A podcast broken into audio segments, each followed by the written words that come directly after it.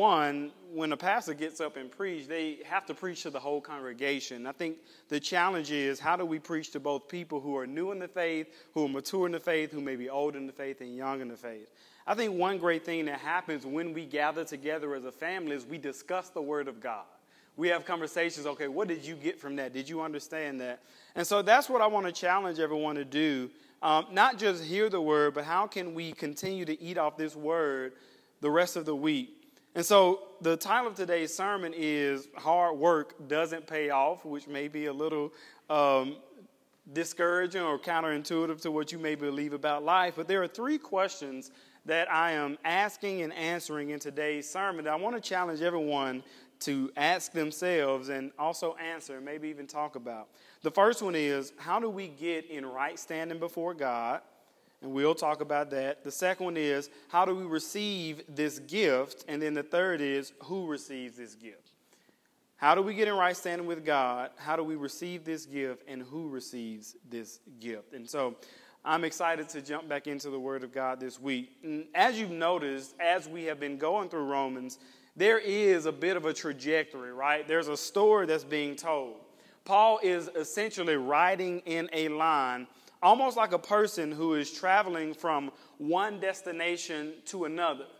And so I realize sometimes when we discuss things like this, like the nature of our salvation, some of us may wonder, why is that important for me if I'm already saved? But I like to think about it like this. When I used to work at the bank, the worst day was when we had an internal audit. That meant that we were going to audit ourselves and see if we understood the procedures that were in place, all the reasons for those procedures. And so when we preach and hear sermons about salvation, our faith, that is us doing an internal audit. Do we understand the nature of our faith? And so we can see here that the hidden theme that we have seen so far all over this book is that we are not saved because of how hard we work. We are not saved because we are good people. And even with that, even though we may consciously know that, I think all of us would be lying if we said we are not quite tempted to still want to work hard or climb our way up the ladder of spirituality. But that just is not how salvation works. That's not how growth in Christ works. Just like we mentioned last week, God is not rewarding his favorite people. And he is also not rewarding those who are outworking everyone else. If that were the case, then most people would just major in doing stuff as long as they could be favored by God. And so I realize that when I say hard work doesn't pay off in terms of society, it is a corollary truth that the harder you work, the better off you'll be. You'll be rewarded. You'll make good money. But what I want you to learn is in God's economy, that's just not how it works. And so we're going to be looking today at Romans, the end of Romans chapter 3, verse 20, and then we're going to go into Romans chapter 4. So we're starting in Romans chapter 3 in the 20th verse, and we're going all the way to verse 9 in chapter 4. And Paul writes this He says, For by works of the law, no human being will be justified in his sight, since through the law comes knowledge of sin. But now the righteousness of God has been manifested apart from the law. Although the law and the prophets bear witness to it, the righteousness of God through faith in Jesus Christ for all who believe. For there is no distinction. For all have sinned and fall short of the glory of God and are justified by his grace as a gift through the redemption that is in Christ Jesus, whom God put forward as a propitiation by his blood to be received by faith. This was to show God's righteousness, because in his divine forbearance he had passed over former sins it was to show his righteousness at the present time, so that he might be just and the justifier of the one who has faith in Jesus. Then what becomes of our boasting? It is excluded. By what kind of law? By a law of works? No, but by a law of faith. For we hold that one is justified by faith apart from works of the law. Or is God the God of the Jews only? Is he not the God of the Gentiles also? Yes, of Gentiles also, since God is one. Who will justify the circumcised by faith and the uncircumcised through faith. Do we overthrow the law by this faith? By no means. On the contrary, we uphold the law. What then shall we say was gained by Abraham, our forefather, according to the flesh? For if Abraham was justified by his works, he had something to boast about, but not before God. For what does the scripture say? Abraham believed God, and it was counted to him as righteousness. Now, to the one who works, his wages are not counted as a gift, but as his due. And to the one who does not work, but believes in him who justifies the ungodly, his faith is counted as righteousness. Just as David also speaks of the blessing of the one to whom God counts righteousness apart from works. Blessed are those whose lawless deeds are forgiven and whose sins are covered. Blessed is the man against whom the Lord will not count his sin. Is this blessing the then only for the circumcised or also for the uncircumcised? For we say that faith was counted to Abraham as righteousness. How then was it counted to him? Was it before or after he had been circumcised? It was not after, but before he was circumcised. He received the sign of circumcision as a seal of the righteousness that he had by faith while he was still uncircumcised.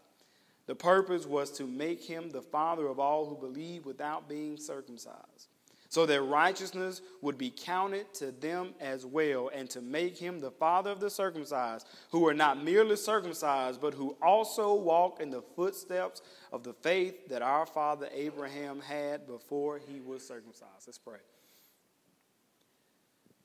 Lord, as we prepare to get into the word, as we prepare to really wrestle with some complex things, some difficult objectives to understand, God, help us understand. Help us have clarity on these things. Help us know how to grow from this, God. Um, it is a challenge to not want to lean and depend on ourselves.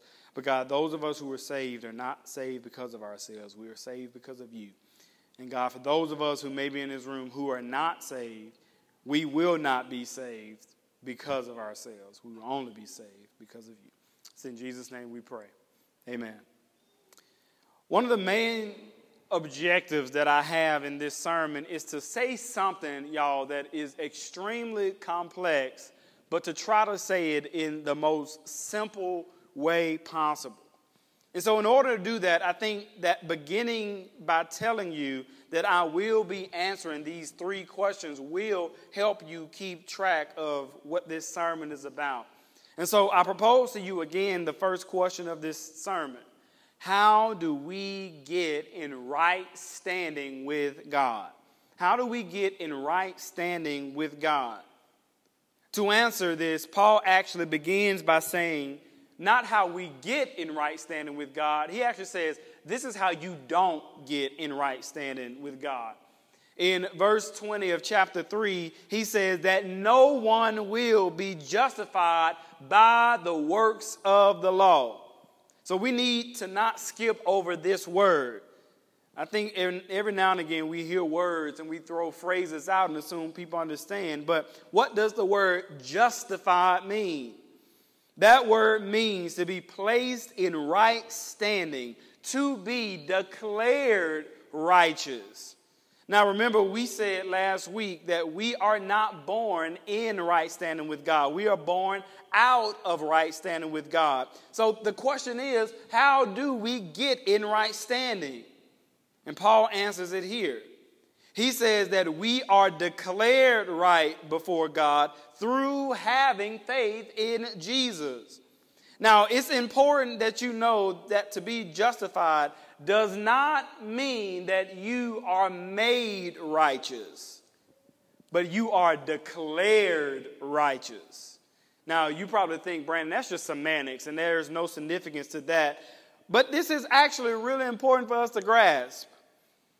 A criminal once confessed to a burglary, and he fully intended to plead guilty before a judge. He showed up to his predetermined court date, and the judge says to him, Sir, while I know that you intend on entering a guilty plea because you are in fact guilty, it is my intention to acquit you of this crime. Now let's think about this. Did this man commit a crime? Yes. Was this man guilty? Yes. But he was treated as if he were innocent. That is what it means to be declared righteous. We are guilty of the sins held to our account, but we are treated as if we are innocent. Y'all, that's beautiful. He who knew no sin became sin so that we who could never know righteousness would become the righteousness of God. That means that to be declared righteous by God is to be treated as if you are not guilty.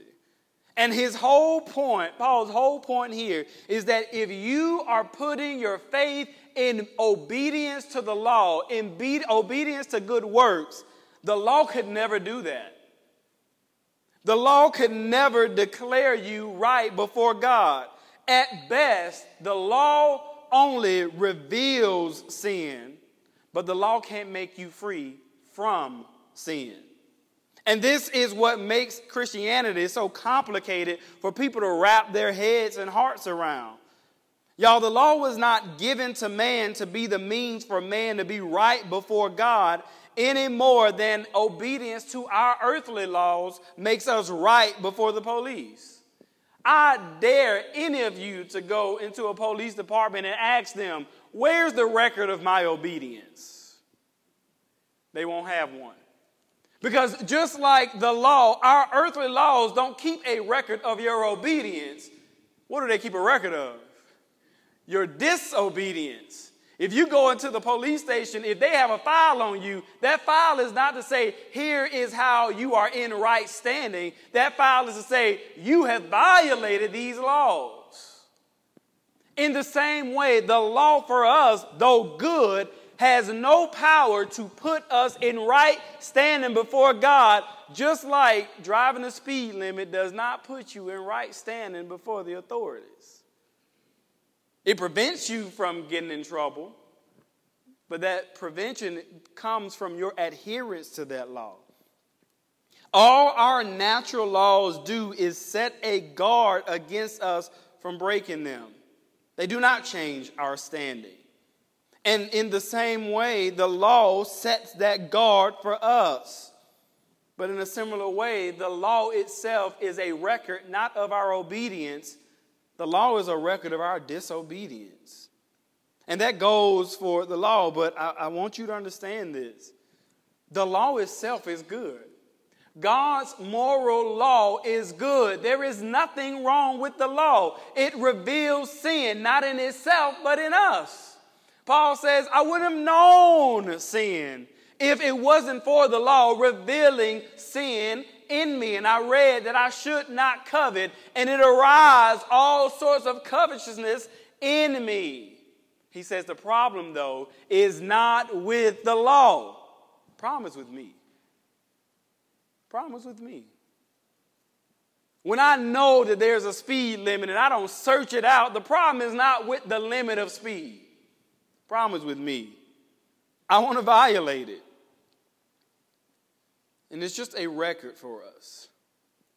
So, how do we get in right standing with God? Well, it begins by not getting in right standing with the law, but getting in right standing with the one who gives the law, and that's God. How do we get in right standing with Him? Well, we receive the gift that is given to us. Notice if we work all the way back from the beginning of Romans till now, all that we have learned, look at all the people that Paul has condemned. First, he says that those who deny that there is a God, those who want to live according to their deeds and their wisdom and their own way of working, those who know there's a God but suppress that truth, those people are condemned. So, first, he starts outside. But then now he's moved inside. He says, But those who think that they are made righteous by the law, they're condemned as well. He says that whether you are outside or whether you are inside, if your righteousness does not come from Jesus, you are condemned. He says, For there is no distinction here. All have sinned. And not just that all have sinned, but it is that all have sinned and all fall short of God's glory. Now, I know all of us know that text. Let me tell you why we know that text. We know that scripture because we've used it either to excuse ourselves of sin or to accuse somebody else of sin. Baby, we all fall short. I can't help it. We all fall short. Well, you know, we all fall short, don't we? We all fall short. Now, many of us may have used it in that way, but I probably don't think we have thought about what Paul is actually communicating here. He says that we are so comprehensively lost, we are so far away from God that we all work ourselves away from God's glory, and we all fall short of it. But in reading that text, have you ever thought about, but what is God's glory? When it says that we all fall short of it. That's one of like we've heard it, but what actually is the glory of God that we are falling short of? And I think we need to think about that. We can't skip over that. Whenever we look in the Old Testament, the glory of God is God coming down, right? So you see him coming down, whether that is God coming down in the glory cloud, whether that is God revealing himself to Moses. Whenever we see God coming down, that is the glory of God. His glory comes down to us. So, if in the Old Testament it is God's glory coming down to us, then in the New Testament we again see the glory of God come down to us. But now the glory of God has come down to us in the form of Jesus, the man, and of his glory, y'all, we all fall short. How do I know that that's referring to the glory that is in Jesus? Well, Hebrews 1 and 3 says that Jesus is the radiance of the glory of God. And he is the exact imprint of his nature. And he upholds the universe by the word of his power. After making purification for sins, he sat down at the right hand of the majesty on high. Y'all, Jesus is all the glory of God clothed in human flesh, having been perfectly sinless. He is both the just and the justifier of all who believe. And of his righteous standard, we all fall short. We all fall short. And we can consider Jesus and his righteousness like we consider a mirror. The further we stand away from the image of Christ, the more we look like Him. But the closer we get as we are growing in our walk with Christ, as we are being sanctified in our walk with Christ, we are taking proverbial steps closer to Christ. And the closer we get to Him, the more we realize how short we actually fall of Him. So, the first question how do we get in right standing with God, it is through faith in Jesus Christ. The second question is how do, we, how do we receive this gift? This is what the text says. It says, And we are justified by his grace as a gift through the redemption that is in Christ Jesus, whom God put forward as a big word propitiation by his blood to be received by faith we receive this gift not on a matter of working hard, but believing by faith. People say all the time that they don't know that they have to believe by faith or they don't understand why they need to believe by faith. But I want you to think about how many things in your life you rely on by faith. Every one of you, I'm assuming, laid in your bed last night by faith, expecting that bed to hold you up. Every one of you is sitting on a pew. You don't know how rickety or rocky they may be, But by faith, what did you do? You sat down. Every one of us goes to work, and by faith, we expect every two weeks to be paid. Every one of us who got here probably put our key in the ignition and expected by faith car was going to crank up and do what we needed to do. What we learn is we are a by faith people. We put our faith in a number of things every single day. So the fact that to be saved, we have to put our faith in Jesus is not foreign to us. And when it comes to our standing in Christ, it is a matter of faith. And to firm this point up, Paul brings up what many would have called the father of faith, Abraham. And he knew how many of his readers would have felt about Abraham. He was their father of faith as well. And they may have well gradually reasoned in their hearts that the reason that they were righteous was because of their circumcision. That is no different than if you ask a person, How do you know you're a Christian? They say, Because I got baptized. Just like circumcision does not make you right before God, neither does baptism make you right before God. And they moved from thinking that they were the only people who were righteous, but all of the people, regardless of ethnicity, needed the physical act of circumcision to justify themselves back to God. And they would have all got this from when God told Abraham to circumcise all the boys at eight days old, being the reason that he was declared righteous. But I want you to notice what Paul's point here is in the text. He says, actually, it's the opposite.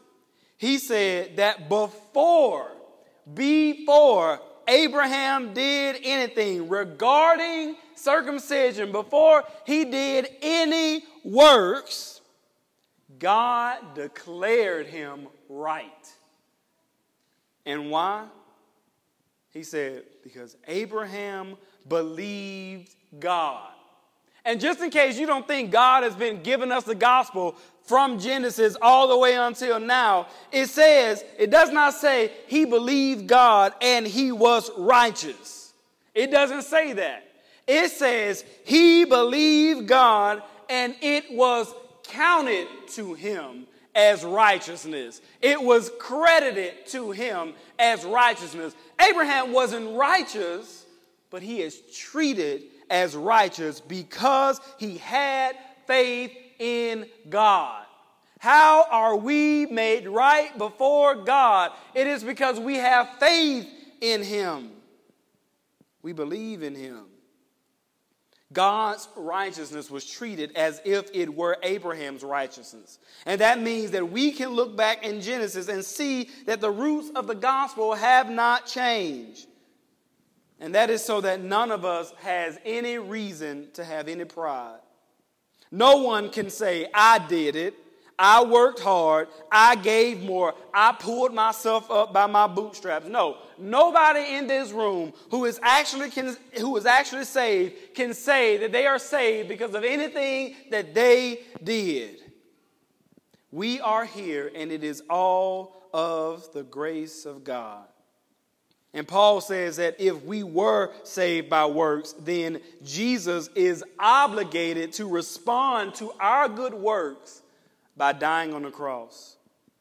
No different than your boss is obligated to pay for the work that you do. If that's the case, then salvation is what we deserved and not a gift. But salvation is a gift. And so the question is not do you believe that God exists, but do you believe that the death and the resurrection of Christ will give you life? Is his resurrection sufficient for you? Like when you lay down in that bed, believing it will hold you up, do you believe that putting your life in the hands of Christ, that he will be able to hold it all together? That's what takes faith. Knowing that if he has the reins of my life in his hands, then my life will not crash and burn. Finally, Question three Who receives this gift? Who receives this gift? Probably not who we think receives it. He says, And to the one who does not work, but believes in him who justifies the ungodly, his faith is counted as righteousness. Last week we talked about who can be saved, and we landed that anyone from any race, any economic position can be saved. But, y'all, what is the kind of person that God actually saves? Who does He declare righteous? I remember being a kid, this is one of those things that I couldn't quite understand because, as far as I knew, all the folks that I knew were Christians had always been Christians. As far as I knew, all the people who believed had always believed. As far as I knew, all the folks who were living in their current life didn't have a former life. They came out saved. But let's think about the critical issue with that. Who does Paul say that God declares righteous here? He doesn't say, and him who declares the godly righteous. He says, God who justifies the ungodly. Wait a minute. You mean to tell me, in order to be made in right standing with God, I got to be in wrong standing with Him to begin with? What a miracle. The only people who can be made godly have the prerequisite of being un. Ungodly. He declares the ungodly righteous before him. Y'all, this is important because many of us, in our attempts to witness and draw people to Christ, even as Christians, is yeah, when you get yourself clean, when you get yourself together, when you get yourself right, then you can come to church. That's not how it works. Oh, you are ungodly. You are unsaved. You are unrighteous. I have good news for you. You are in the right condition to be saved. That's it. We are not bashing people over the heads for being ungodly because guess what we were? The only way I can say that I'm a godly man is that at some point in my life, there's a line of ungodly that is real, that is raw, that is who I was. It is about ungodly and unrighteous people. This is the gospel. It is about people who don't know the Lord being rescued from their sins. And by the way, the scripture does not say Blessed is the man who does not sin. Get that out your head. It does not say, blessed in the man, blessed is the man who is sinless, who is perfect. That's not what it says. What does it say? He says, blessed is the man whose sins are covered, whose lawless deeds are forgiven whose sins are not counted. Y'all, the only prerequisite required for you to be saved, as crazy as it may sound, is sin. What do you need to be saved? You need sin. And every one of us has sin. And there is not enough working we can do to get ourselves out of it. I like the way First John puts it in reference to our own sin. First John says, If we say we have no sin, we deceive ourselves, and the truth is not in us. If we confess our sins, though, He is faithful and just to forgive us our sins and to cleanse us from all unrighteousness. If we say we have not sinned, we make Him a liar, and His word is not in us. Here, John essentially says that pretending to be sinless actually makes a liar out of God. What does the scriptures say? My old church, Mother Taylor, used to say every Wednesday, every Tuesday, and Sunday, let God be true and every man a liar. And that is the case here. If we say, I am sinless, then you don't just make a lie out of yourself, but you make a lie out of God. But let me go one step further. Maybe you don't say, I'm sinless, but maybe you live as if you're sinless. Maybe you are holding up this porcelain image of your life that people from the outside think, man, they must got it all together. They must have it all right. When you even try to pretend as if you have no sin, you make a liar out of God. But look at what it says here. The expectation is not that you will be sinless, but the expectation is for all of us who know the Lord, who have sinned, that we are confessing those sins up to Him. And what does He do? Not only has He forgiven us, but He is cleansing us as well, which means, yes, I sin, but He can make it where I sin less than I did before. And that's all we can hope for. You're not going to be perfect. You're not going to be sinless. But your pursuit of Christ has a remarkable way of making sin fall off of you. Who receives this gift? It is those of us who don't know the Lord. Jesus himself said that he did not come to seek out those who were well he came to save those who are sick. And if you are well, if you are working hard on your own, and if you are successfully evading sin without Jesus, then you don't have you don't need a savior. You have a savior. And it's you. That's why understanding the gospel is so much more about us understanding our own lostness. It's like this the more I come in contact with the risen Savior, the more I just want to be like Him. And we realize that, as we mentioned before, if we all fall short of His glory, the beautiful part is that Jesus, by His grace, though we fall short, is drawing us near to Himself. We fall short, but He is still drawing us to Himself. And this is always the question that people are left with after I talk to them about the gospel in this way. They always say, like you see in the Bible, but what can I do? After hearing the gospel, what did almost everybody say? What can we do to be saved? Peter's instruction repent and believe. But it's a little bit of a paradox because without Jesus, you can't repent and believe. You must have faith in Christ. So, what can you do to save yourself? Nothing. There is nothing that you can do. There is nothing more that you can do to contribute to your salvation than what Christ has already done. And if you think that there is anything else that needs to be added in order for you to be saved, then you are saying that the works of Christ were not enough, but mine will be. So, what does all this mean for us in this room who are in right relationship with God?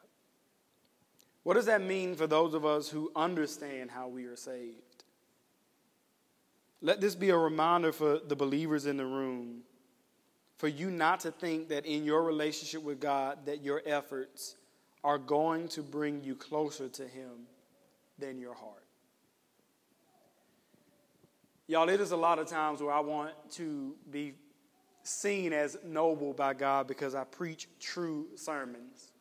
There are lots of times where I want to be seen as noble to God because I'm faithful in my marriage and I take care of my kids and I go to work faithfully and I do all the things that I need to do. But sometimes in that, I want to lean so much more on the stuff I do that my heart is not being drawn to Him.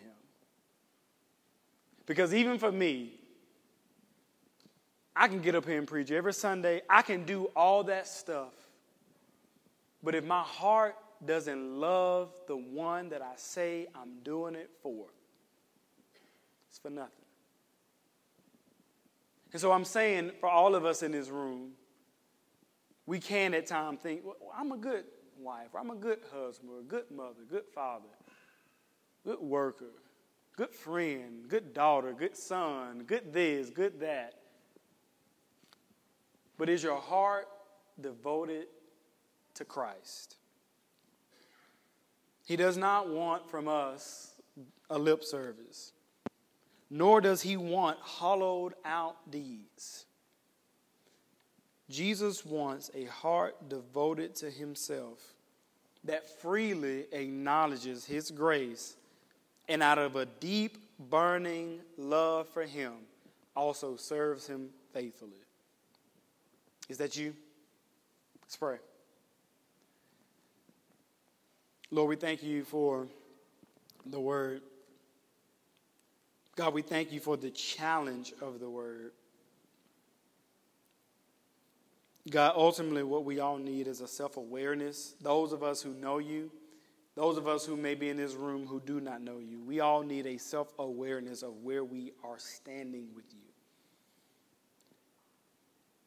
God um, works and the desire to be pleasing through our good deeds and through our habits and through everything that we do, it can creep up on us that the only times that we pray are in public, the only times that we read our Bibles are here, the only times that we have a conversation about you is when people want to talk about you, God. And it, it is easy for us to just think, well, that makes me good, that makes me right, that makes me noble.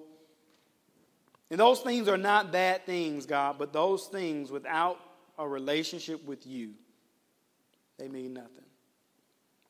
God, there may be people in this room, or there may be people who know people in this room who are struggling, trying to merit goodness on their own, trying to swim themselves out of this sea of sin. But God, as we learned last week, unless you are the lifesaver that pulls us out, at best, we can only tread water. God, there is nothing we can do to save ourselves, but our hope, our faith, our trust must be placed in you. Help us see that. It is in Jesus' name we pray. Amen.